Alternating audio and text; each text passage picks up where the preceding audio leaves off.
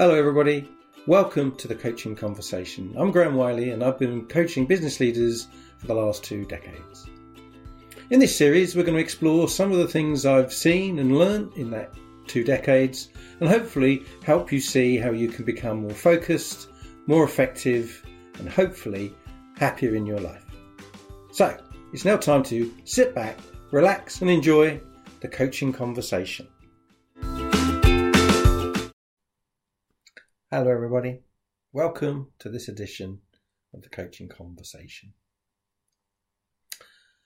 The subject I want to talk through today is the subject of career coaching. How, how, how do you, as a coach, tackle quite a difficult, potentially conflicted conversation with a coachee about developing their career? And I'll explain why I mean it's potentially conflicted in a second. But the truth is, the the role of the coach in developing, helping develop someone's career is pretty fundamental to the purpose of coaching. You're there to help the person become the person they want to be, achieve the things they want to achieve, and that cannot omit the subject of career. The conflict therefore arises if you are being paid for your services by the employer and it could be construed in some way that you're effectively facilitating their talent to leave, which clearly would be a conflict. So let's just deal with types of career coaching first of all. Well, if you're a business owner, possibly a business leader, you you may feel that you've achieved what you set out to achieve in your career. But for most people, that isn't true. It just has a slightly different nuance to it. If I if I own a business and I want to continue to develop my business, I want to continue to develop myself. It's just that I'm taking more direct responsibility for that career. That career, therefore, is mine. I have more opportunity, more authority, but I need to take it. I need to use it. I need to apply it.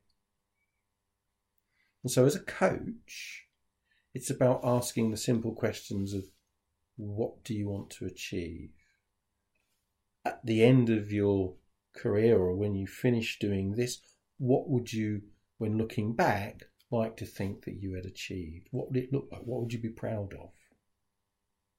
What would the milestones be? And then you can plot a course with them as to how that might be established, how they might take steps in all of those different pieces we just touched on to improve, to grow, to achieve the things that they've identified as being important. So just because you own a business doesn't mean your career is at an end. It's just got a slightly different name. As a, a manager, a senior manager, an executive, a leader, uh, as an employee of an organization that, that has chosen to coach you, you really need to think about your own personal development in the context of what you want to achieve both long term and ultimately, but also within the context of the organisation that's currently employing you. Because the reality of life is that's where you are. The reality of life is that's your start point. And you're very unlikely to be on a coaching program because you're unhappy at work. You're very unlikely to be on a coaching program because that your employer doesn't value you very much. So the truth is the the first and biggest opportunity in front of you as a coach is probably within the organisation you're currently at.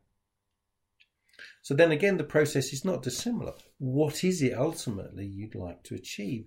When, when you retire, what would be the things you would say that you would achieve that were what you wanted to achieve? And they're very rarely money. It, will almost certainly not be money. It'll be something else. It'll be a job title or an impact on society or a role of fulfillment in some description. So it could be international travel, it could be a board position, it, it, it could be responsibility for changing something. There's a there's a a, a spectrum of things. And for most people, that would turn into a very small shopping list, but a very important one. And as we start to unpick that shopping list, we can talk about well, where are you now on that particular agenda item? What would the next steps logically be for you to improve in that direction? And you do that multiple times with the multiple items on the shopping list. And then that could be a mixture of, of study, of learning, it could be a mixture of experience. So it might be finding outside interests that give you additional learning. So, for example, governor of a school or a non executive directorship or a trusteeship in a charity or a third sector organisation. It, it, it, could be something else completely, like um, lecturing or teaching and sharing your experiences with other people. The whole point is whatever works for the individual, whatever excites them, interests them, and clearly adds to their portfolio and is a step towards their ultimate games, that'll be the right thing. Because these situations are highly personal, they're usually unique.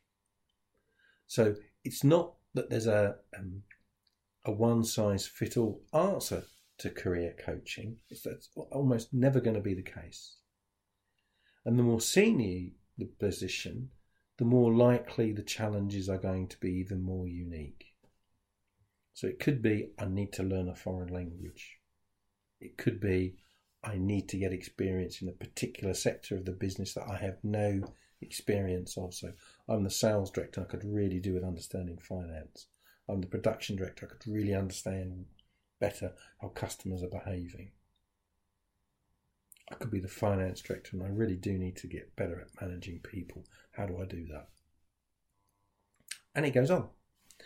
And so, as a coach for career coaching, the first stage is to ask people what career do they want? And then the second question is so, where are you on achieving that? And how do you think you could close the gap? What would those next steps be? And taking those next steps and supporting them through that part of their life, which often involves a degree of risk, a degree of challenge, is the role of the coach. It's also the role of the coach to keep them accountable. If they say they're going to try and do something, then hopefully that's what's going to happen. And you'll be there to remind them if they've decided not to give it the time and importance that they thought they would. As a coach, when it comes to career coaching, how do you manage this balance between helping them find ultimately what they want to be and moving in that direction and staying loyal and committed to their current employer? Well, the reality is, if they are so determined to leave, if they're so determined to become something that the organisation can never accommodate, there's nothing you can do about that. And pretending that it's not there and it isn't going to happen is foolhardy.